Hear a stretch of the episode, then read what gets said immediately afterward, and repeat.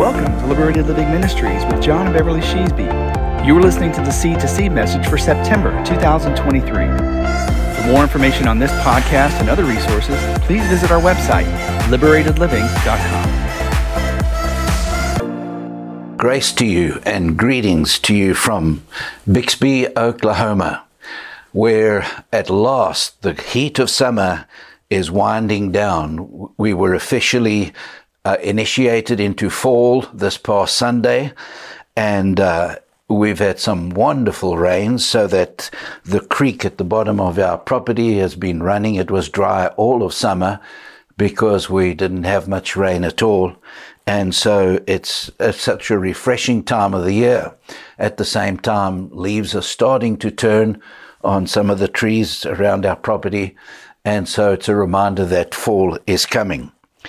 So there was no August message, as all of you are aware of. We had a busy season with travel. We had uh, Shop Fix up in Murfreesboro, uh, the annual Hackers Conference uh, that we went to, and then we had travel to Colorado, a couple of trips to Texas. We had visitors uh, in our home, and just a busy season. And really, honestly, I didn't feel ready to preach this message because it's, I've spent so much time meditating on this word. And as you'll see, it's a complex word. So it's, it's taken time for me to have all this, these concepts really gel in my spirit. And I pray that you're going to be blessed by this message. First, let me say this that we have been abundantly blessed. We are so grateful to God for the faithfulness of His people in supporting the ministry. We have been so blessed, and we just wanted to say thank you to all of those who are so faithful in supporting the ministry, and we want to give glory to God for His goodness to Bev and I. We are doing well physically and just blessed in every way. Our eldest grandson, Noah uh, Jones, turns 21 tomorrow that's a big milestone. Of course, those of you in South Africa know that we used to make such a big deal of the 21st birthday, gaining your majority, and we'd have big parties. I can remember at Greenfields Church, Greenfields Baptist Church, having big parties for everybody's 21st birthday. Noah is uh, uh, in his junior year in Oral Roberts University, which means he's in his third year, and um, then Ava has just started. She's in her freshman year or her first year for those in South Africa. Uh, so they are doing well. Our, all of the grandchildren are doing so well, and we're so blessed. So, this month I'm going on with my series on restoring Daddy's picture, and this is part three and the uh, I guess the the aspect of God's character that Jesus came to restore and to correct a, such a wrong understanding of, and as you can imagine, it's so complex because of the ethos into which Jesus came with the message of the new covenant. But the title is Jesus revealing the Father's non judgmental love and grace. And I'm going to read from John chapter 3. Well known verse, of course, verse 16 For God so loved the world that he gave his only begotten Son, that whoever believes in him should not perish but have everlasting life. For God did not send his Son into the world to condemn the world. And really, that word should rather be translated there as judged. Condemned combines in the word the, the aspect of already having passed negative judgment. But the word is just judged. He did not send his son into the world to judge the world, but that the world through him might be saved. Jesus' uh, function in coming to the earth was not to come as a judge and adjudicator of the law, as we're going to see. He came to bring in a new covenant of God's grace. The word became flesh, John says, and dwelt among us, and we beheld his glory, the glory as of the only begotten of the Father, full of grace and truth. So as opposed to the old covenant ethos into which he came and was born, he came full of grace and truth. And so his whole purpose was not to judge the world, but that the world through him might be saved. Then verse 18, he who believes in him is not judged, but he who does not believe in him is judged already because he has not believed in the name of the only begotten Son of God. So we're going to develop these themes as we go through. So Jesus didn't come to judge the world, he came to save the world. And we'll talk about the judgment that is on mankind through unbelief. Uh, those who believe are not judged, but those who do not believe are judged already because they are under the judgment of sin through Adam and also the Old Covenant. Then I want to just read a few verses from John chapter 5. Most assuredly I say to you, the Son of Man can do nothing of himself, but what he sees the Father do. For whatever he does, the Son also does in like manner. For the Father loves the Son, and shows him all things that he himself does. And he will show him greater works than these, that you may marvel. For as the Father raises the dead and gives life to them, even so the Son gives life to whom he will. For the Father judges no one but has committed all judgment to the Son, that all should honor the Son just as they honor the Father. He who does not honor the Son does not honor the Father who sent him. And so he's saying here that the Father judges no one. The Father rather is in the life giving business. As the Father raises the dead and gives life to them, even so the Son gives life to whom he will. When the law entered, when sin entered, first of all, through Adam, the judgment of death was passed upon all mankind. And then the law just reinforced that judgment of death. The soul that sins, it shall die. And so now he is in the life giving business. He sent his son to impart life. And so Jesus could not impart life if he came as a judge and was always evaluating everybody's behavior. So the Father judges no one. And then in John chapter 8, Jesus makes this statement to the the woman who was caught in adultery. He said, "Woman, where are the, those accusers of yours? Has no one condemned you?" She said, no one, Lord. And Jesus said to her, Neither do I condemn you. Go and sin no more. Then Jesus spoke to them again, saying, I am the light of the world. He who follows me shall not walk in darkness, but shall have the light of life. And then verse 15 and verse 16 You judge according to the flesh. I judge no one. And yet, if I do judge, my judgment is true, for I am not alone but I am with the Father who sent me. So Jesus says, I judge no one. The Father judges no one, and I judge no one. Now you say, that's a very, very big departure from the revelation of God under the old covenant. And that is certainly true because, and this is one of the things that I've tried to emphasize over and over again in my teaching ministry, and that is this one of the things that the church has done very poorly is differentiating between old covenant reality and new covenant truth. And there is such a strong division between the old covenant reality and the new covenant truth. And so many get stumbled at that point because they mix the two covenants. There is not a clear division of, of scripture, of understanding that the old covenant is in effect until Jesus dies on the cross. And then he initiates a new covenant, which he foretold when he took the, that, the cup and the bread on the night before his death and instituted this new supper we call the Lord's Supper. I like to call it a covenant meal because he was really entering into a covenantal meal, a covenant with his disciples and with all who will follow and believe in, in his name. And so we've been very, very, very lax in not dividing accurately. For example, so much of what Jesus taught in his ministry was under the old covenant. And you have to have the, the, the inside of the Holy Spirit to be able to discern what is true under the old covenant and what is the truth that carries over and into the new covenant of what Jesus taught.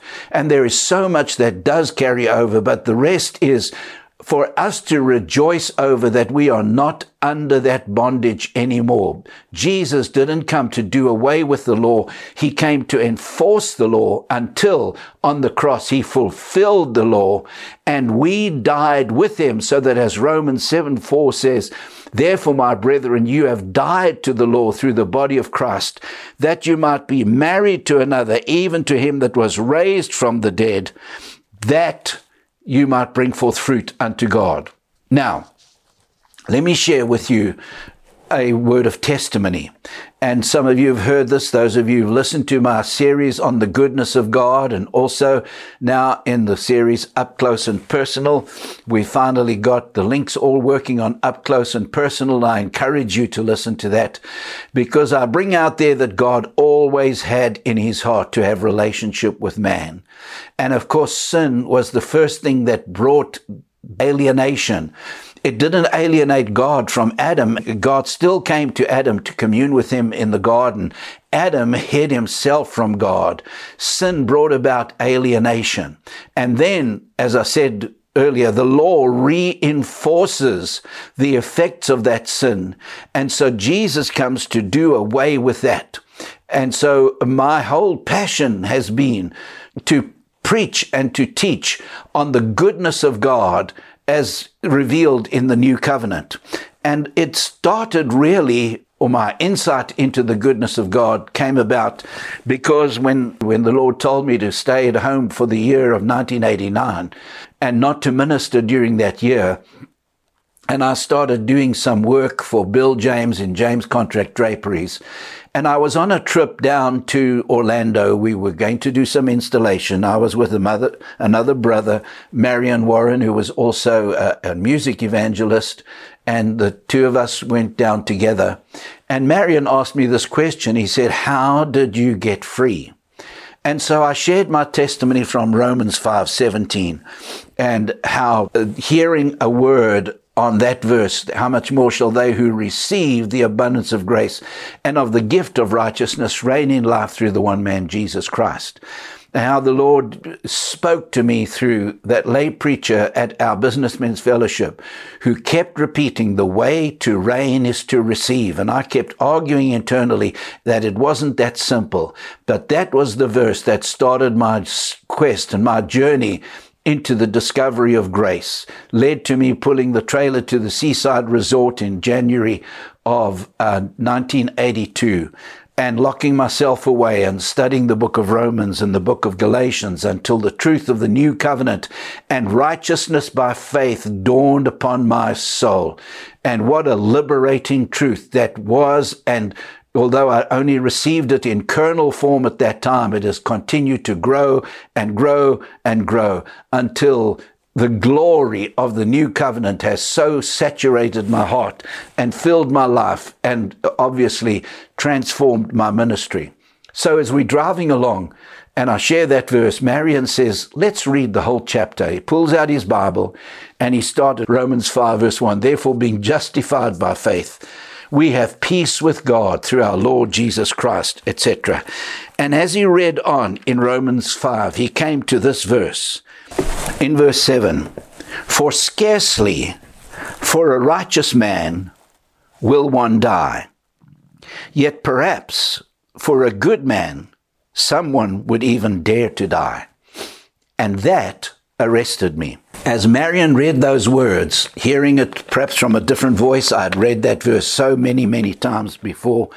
But as Marion read that, I said, Whoa, stop the bus.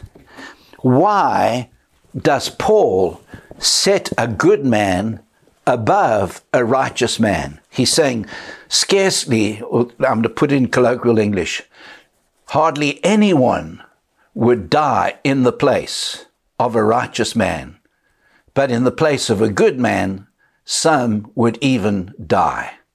And that just arrested me. Why would he put a good man above a righteous man? And I began to study on that whole subject the goodness of God and righteousness. And I believe this is what Paul was trying to communicate. A righteous person, someone who is pursuing righteousness by what they do, by the works of the law, is a person who continually measures their behavior. And when you get around them, you continually feel measured by them. And so it's uncomfortable being around righteous people. We would call it this side self-righteous because they're trying desperately, as Romans 10 uh, it, it says about the Jews, they being ignorant of the righteousness of God and going about to establish their own righteousness, have not submitted themselves to the righteousness of God. So a person who is going about to establish their own righteousness. This is exactly how I was in my relationship to God in my younger years. I was trying to excel, trying to be better than everybody else. If somebody at Bible school got up at quarter to six, I got up at 20 to six. I had to be better. My righteousness had to be better than others. I excuse me, I just have to chuckle at the absurdity of what I was trying to accomplish.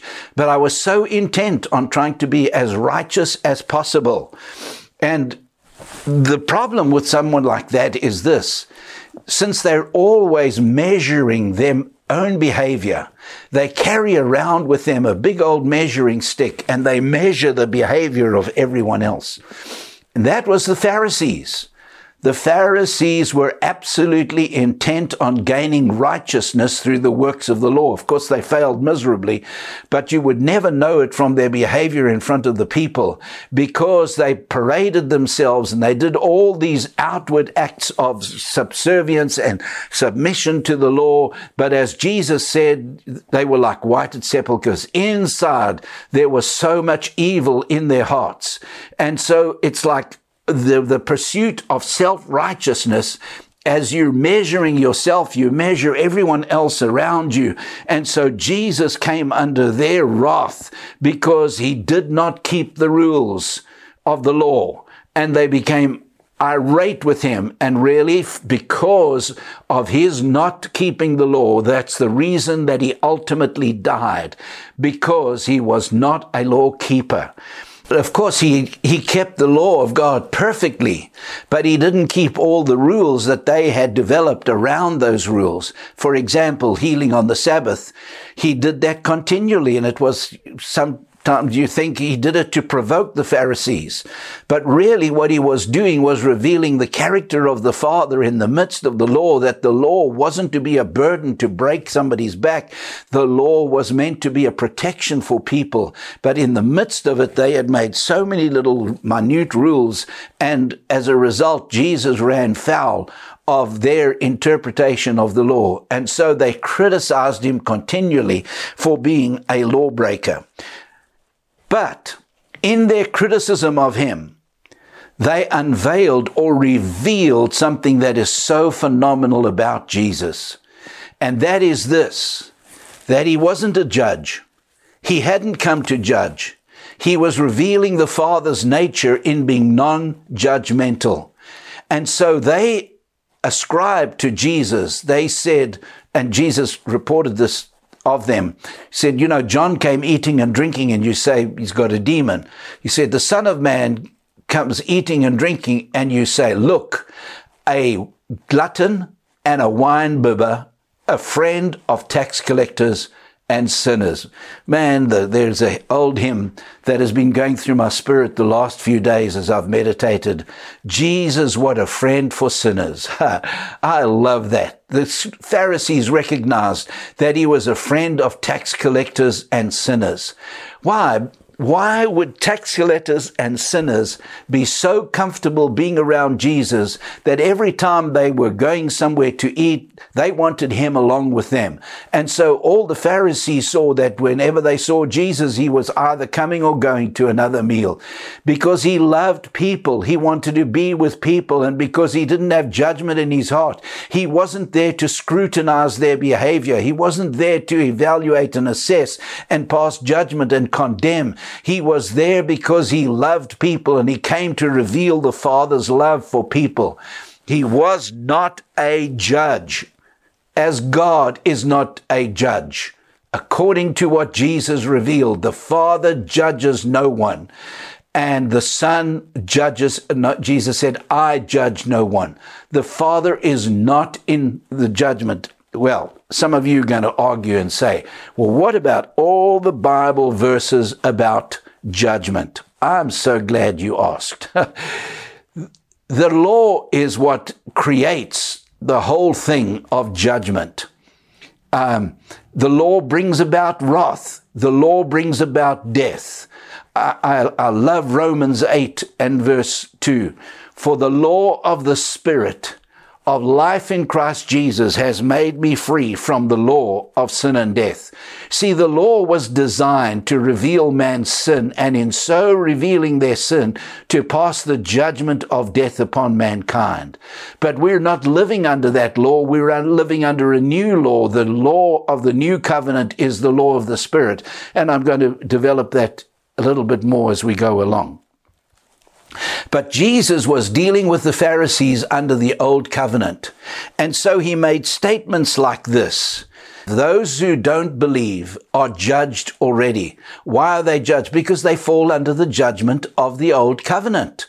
And so it is only those who have come into the new covenant who escape the judgment of the old covenant.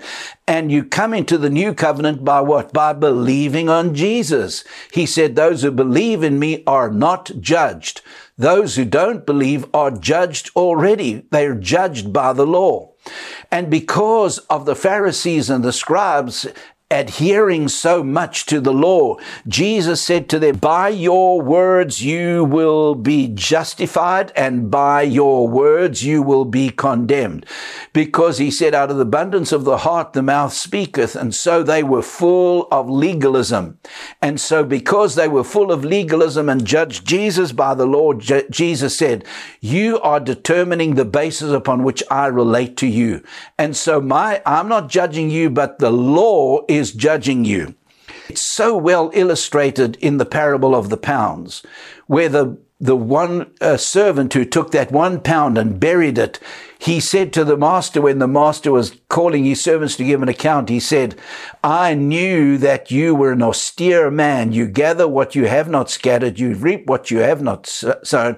And I was afraid and I went and buried that pound. Look, here is yours. And the master responded, said, You wicked and slothful servant, listen to this. Out of your own mouth I will judge you. Okay?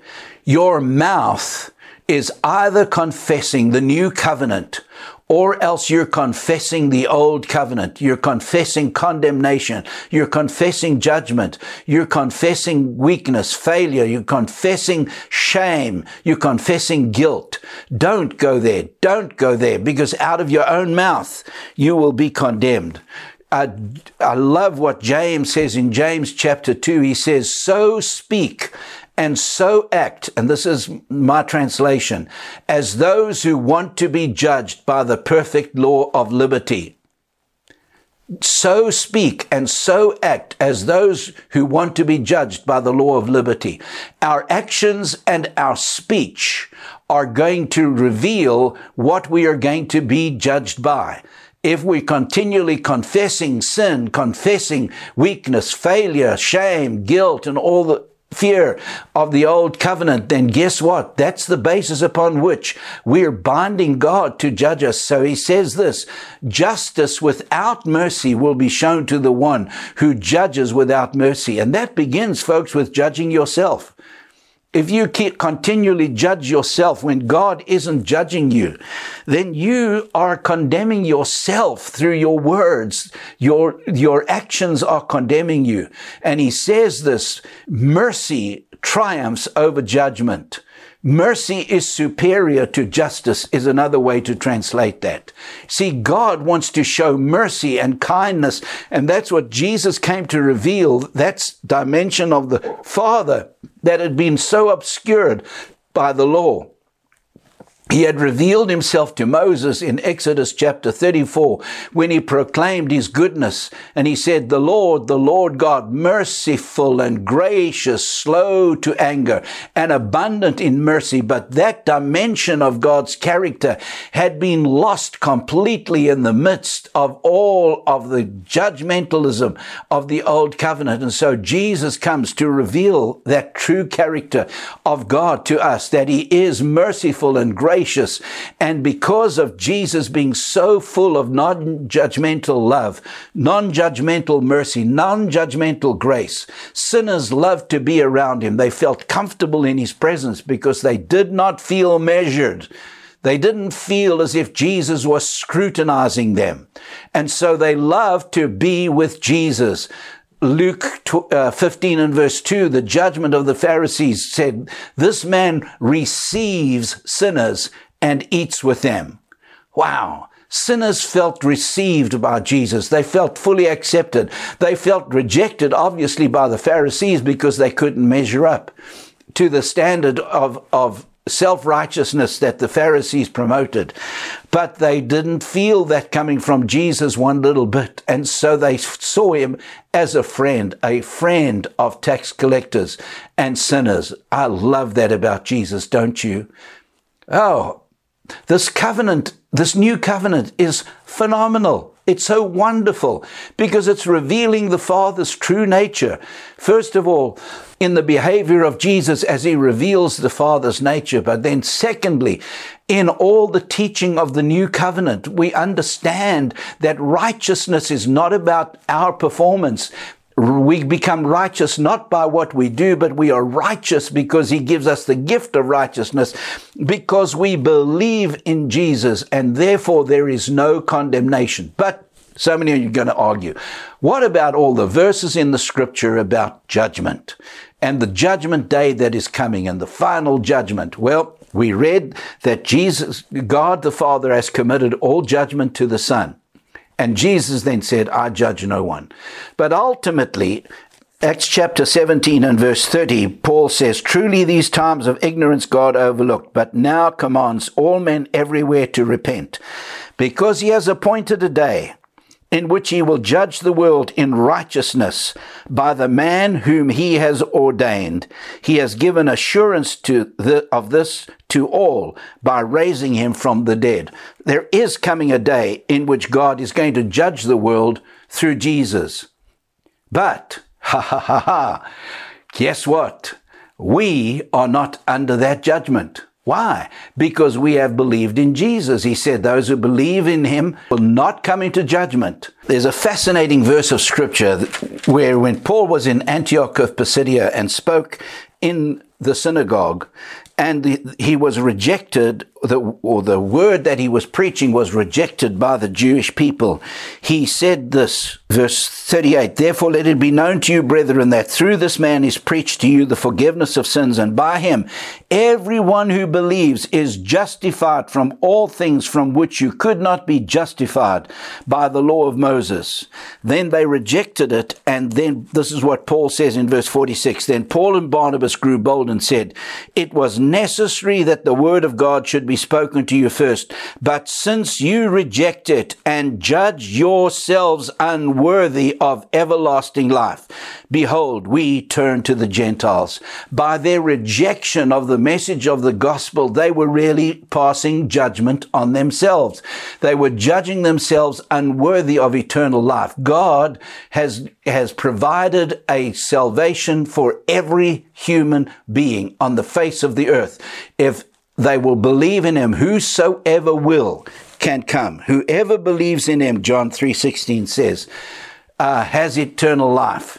and they were judging themselves unworthy of eternal life by rejecting the gospel message and the free offer of salvation. So let's go back to this whole concept of, and I want to just focus in on us, those of us who are believers. Because I tell you, one of the things that I've discovered is this, that the enemy works over time to judge us and to cause us to judge ourselves. And so it's important for us to look at what the scripture says. What shall, shall we say then to this? Romans 8 and verse 31. What shall we say then to these things? If God is for us, who can be against us? Now, he's talking about life in the Spirit. And I said I was going to come back to Romans 8 and verse 2. For the law of the Spirit has made us free from the law of sin and death. The law of Moses was designed to reveal man's sinfulness and to pass the judgment of death on him. If you're God and you promulgate a law, you have got the power to enforce that law. He said to Adam and Eve, in the day that you eat thereof, you shall surely die. Satan said to Eve, you will not die. They ate of the fruit and they therefore by their action brought the judgment upon themselves that God had promulgated when he said, you shall not, you, you, you shall not eat thereof. And then when he comes to the law of Moses, he enforces the law of Moses because he has the power to do so. And the, the penalty of failure to keep the law of Moses again is death. The soul that sins, it shall die. And so we come to these verses, uh, the verse in verse Romans 8 2, he says, there's a superior law that has now been enacted, and that is the law of the Spirit. And what does the Spirit do? Has He come to convict us? Has He come to manipulate us with guilt, shame, and fear to cause us to change our behavior? No. The law of the Spirit is such a superior law because what He does is He points to the fact that now because you have believed in Jesus, you have His life. You have eternal life. The law of the Spirit of life in Christ Jesus has made me free from the law of sin and death. Satan, though, doesn't want you to believe that you are completely free to just embrace the life that is in Jesus and he'll keep on harping on your behavior, trying to get you to modify your behavior, to change your behavior, to try to be righteous in your own strength and so on. And when he does that, death comes back on you. It, it just is a deadly place to live, is living under that law. No, we have come into the law of the Spirit. And God is able to enforce the law of Uh, the Spirit just as much as he was able to enforce the law of Moses. He's enforcing the law of the Spirit, which is pointing to life that is ours in Christ Jesus. I am crucified with Christ. Nevertheless, I live yet no longer I, but Christ liveth in me. And the life which I now live in the flesh, I live by the faith of the Son of God who loved me and gave himself for me. My life is in Jesus. There's so many verses in the New Testament we could talk to. That's where my life now is. And that's the law of the Spirit. Anytime you turn toward the Spirit, what does uh, 2 Corinthians 3.18 say? When anyone turns to the Spirit who is the Lord, the veil is removed. And we all with unveiled face, beholding as in a mirror the glory of the Lord, are being changed into the same image from glory to glory, even as by the Spirit of the Lord. When you turn to the Spirit, the Spirit is able to do the transformation in you so that you are transformed from the glory of the old covenant into the glory of the new covenant, which is a reflection of the glory of Jesus. As long as you're looking into that old covenant, you're looking into a fading glory and you're going to experience that all that you pursue under the old covenant fades. It all doesn't satisfy. It doesn't resolve itself. It's a continual pursuit that is meaningless because God is not enforcing the law of Moses anymore.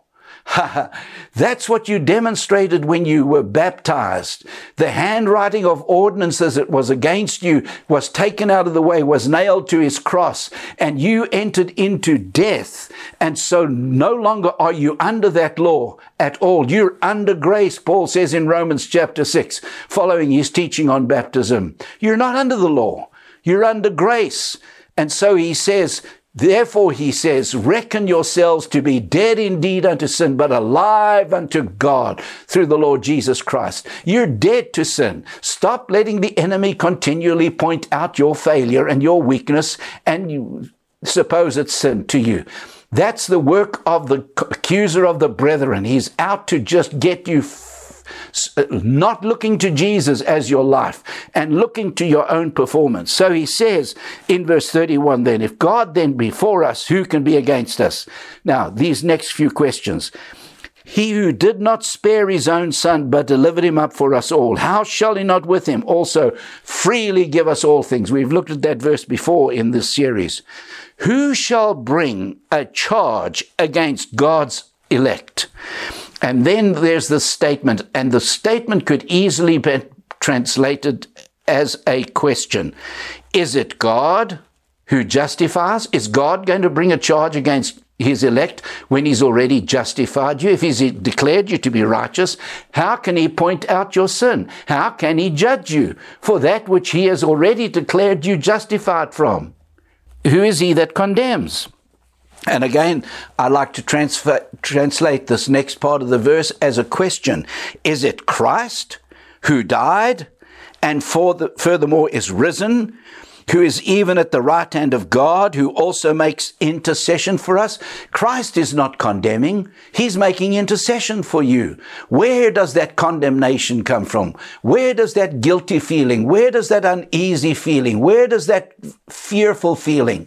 That feeling of dread for the future? Where does it come from? It comes straight from the enemy who is using the law to manipulate you in your behavior and cause you to doubt the Lord law of the Spirit that your life is in Christ Jesus. Ha! Man, that's such good news. Who is he that condemns? Is it Christ who died, who, and furthermore is also risen, who is even at the right hand of God, who also makes intercession for us? Who shall separate us from the love of Christ? Shall tribulation, and he goes into all these things. Yet in these things we are more than conquerors through him who loved us. Jesus comes to reveal the non-judgmental love of the Father. And he did it in his life on the earth so much so that all the sinners loved to be around him, not the religious sinners. He was hard on them. Why? Because he judged them according to the way they judged him. They judged him according to the law of Moses, and so they were judged according to the law of Moses. But the sinners who didn't know the law, they just saw a good man. a good man who covered all of their failure. Listen, there's no way that Zacchaeus would have repented through any ministry of a Pharisee to himself. The only way Zacchaeus repented was when Jesus' presence came into his house. And in the light of the presence of Jesus' love and unconditional acceptance and non-judgmentalism, Zacchaeus suddenly stands and says, The half of my goods I give to the poor. And if I've defrauded any man, I'm going to restore to him. What did that? It wasn't the law. It was the non-judgmental love, grace, mercy of God that was revealed in Jesus. I love that. Now, what about the day of judgment? And I'm glad you asked that question because we're going to look at First John, because or John answers that question for us. Love has been perfected among us in this, that we may have boldness in the day of judgment, or confidence in the day of judgment, because as He is, so are we in this world. There is no fear in love, but perfect love casts out fear because fear involves torment or fear has to do with punishment.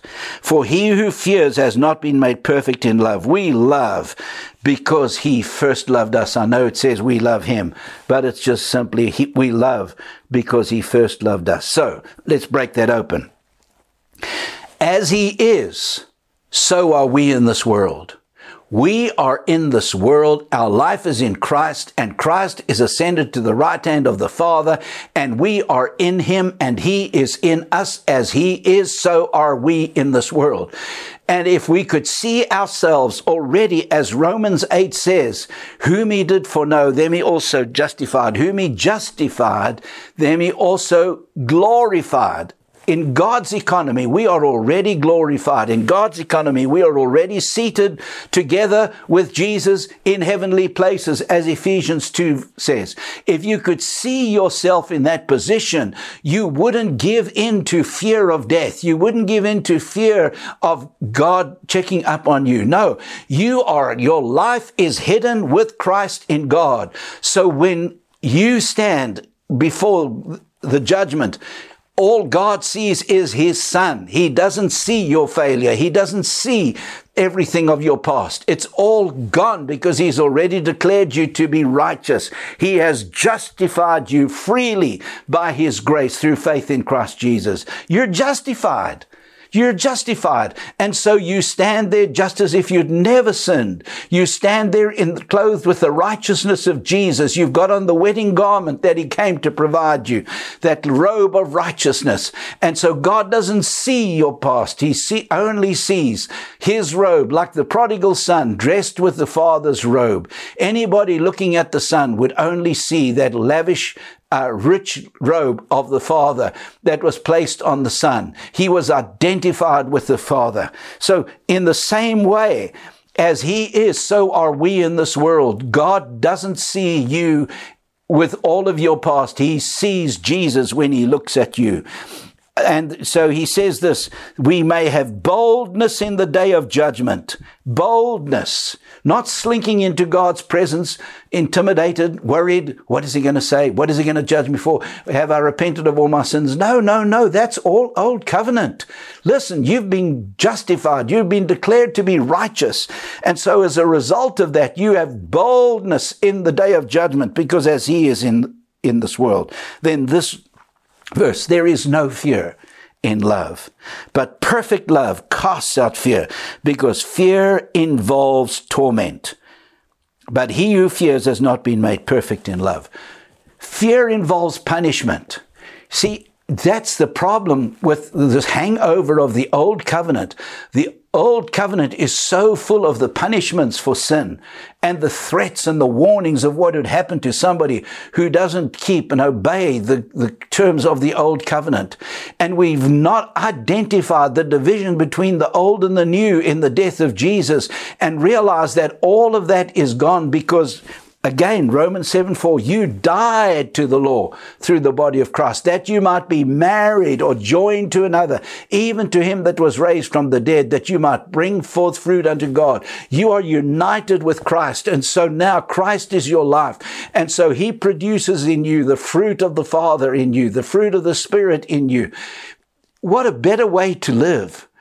Fear involves punishment. And since Jesus took all the punishment, let me, let me just take you to John chapter 12. In John chapter 12, Jesus made an amazing statement, which unfortunately our translators have messed up. Listen to this verse 27 Now my soul is troubled, and what shall I say? Father, save me from this hour. But for this purpose, I, this is John 12, I came to this hour. Father, glorify your name. Then a voice came from heaven saying, I have both glorified it and will glorify it again. Therefore, the people who stood by and heard it said that it had thundered. Others said, An angel has spoken to him. Jesus answered and said, This voice did not come because of me, but for your sake.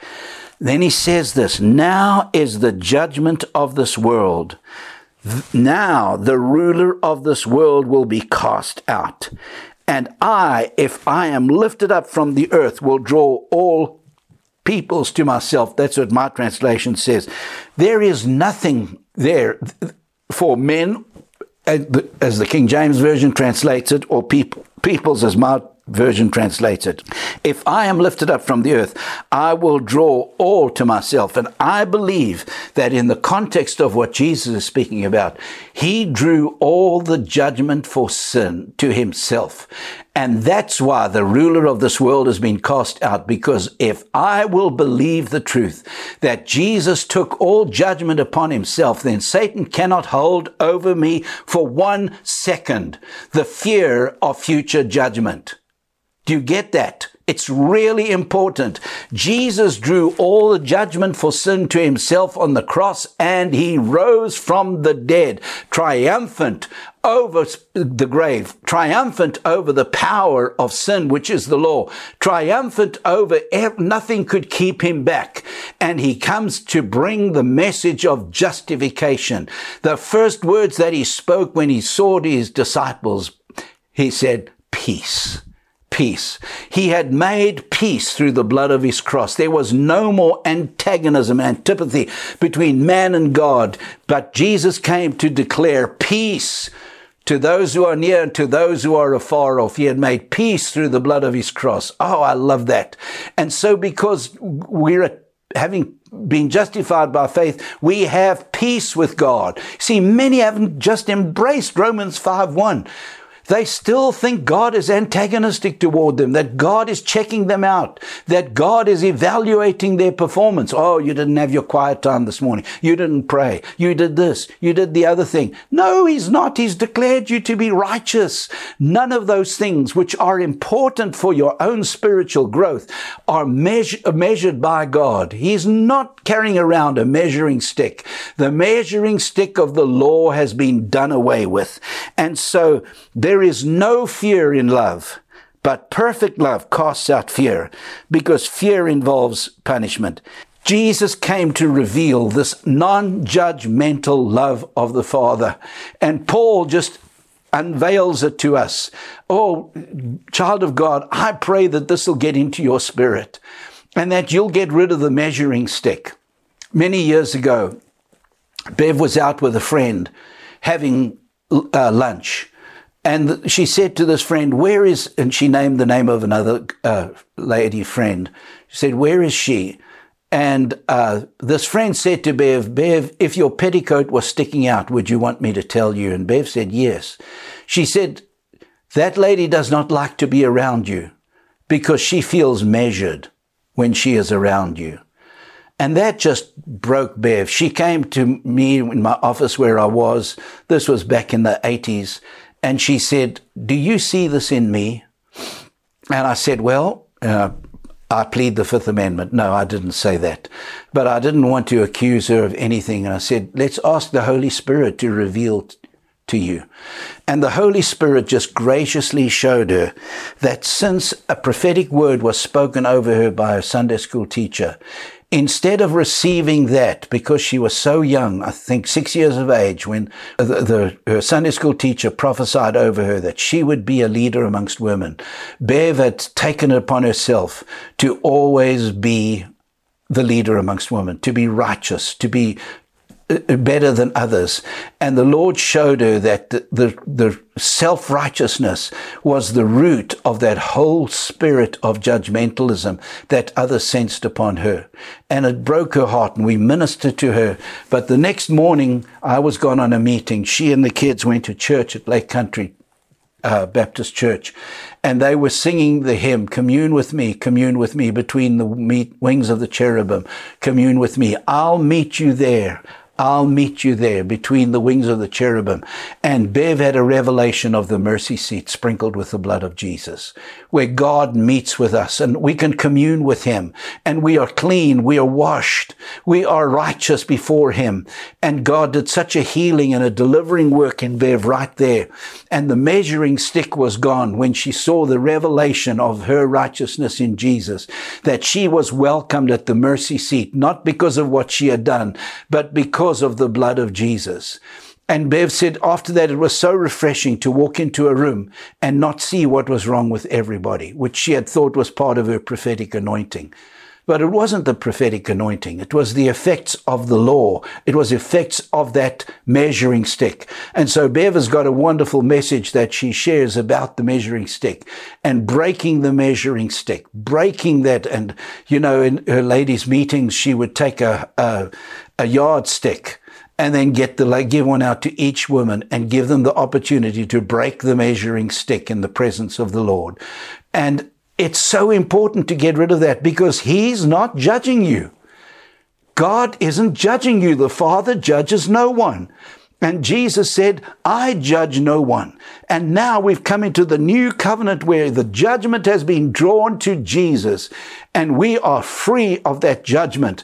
And Satan's power has been neutralized. He says, now is the judgment of this world. Now shall the ruler of the world be cast out. He is cast out of your life unless you will believe his accusations, unless you will allow the law to manipulate you emotionally and mentally so that you become into agreement with the of the enemy. It's time to get free of that. So Father, in the name of Jesus, I pray for everyone who's listening to this word.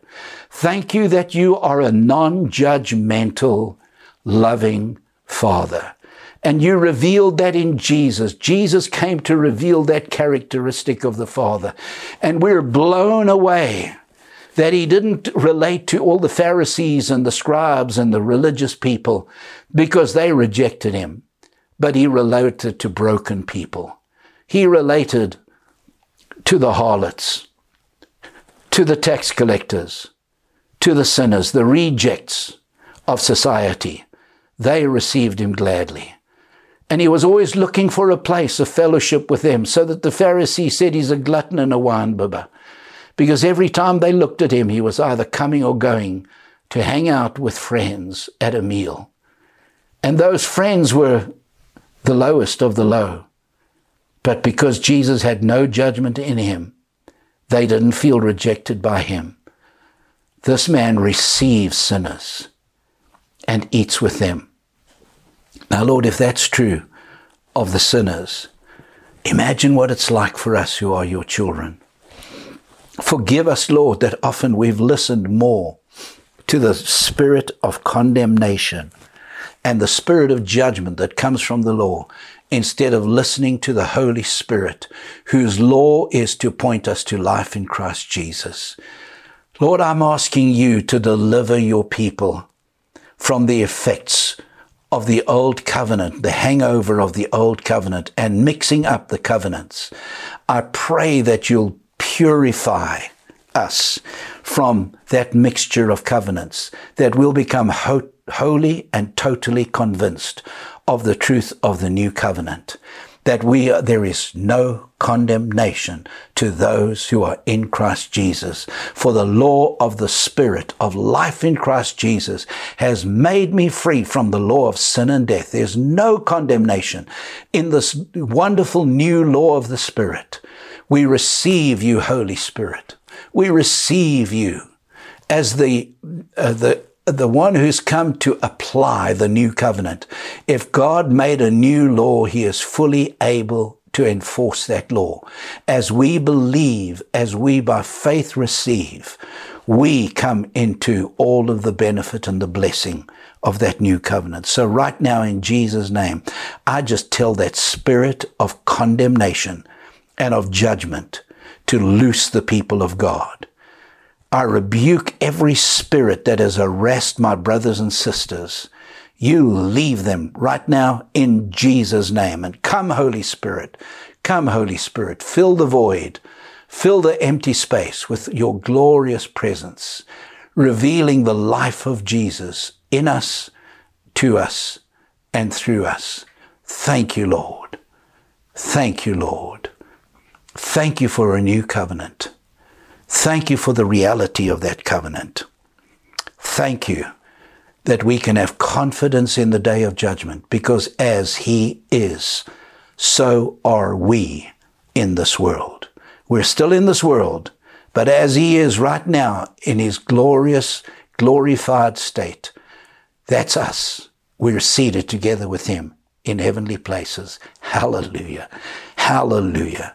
Hallelujah. Make that so real to us that we'll see ourselves seated together with Jesus in heavenly places, far above all principalities and powers.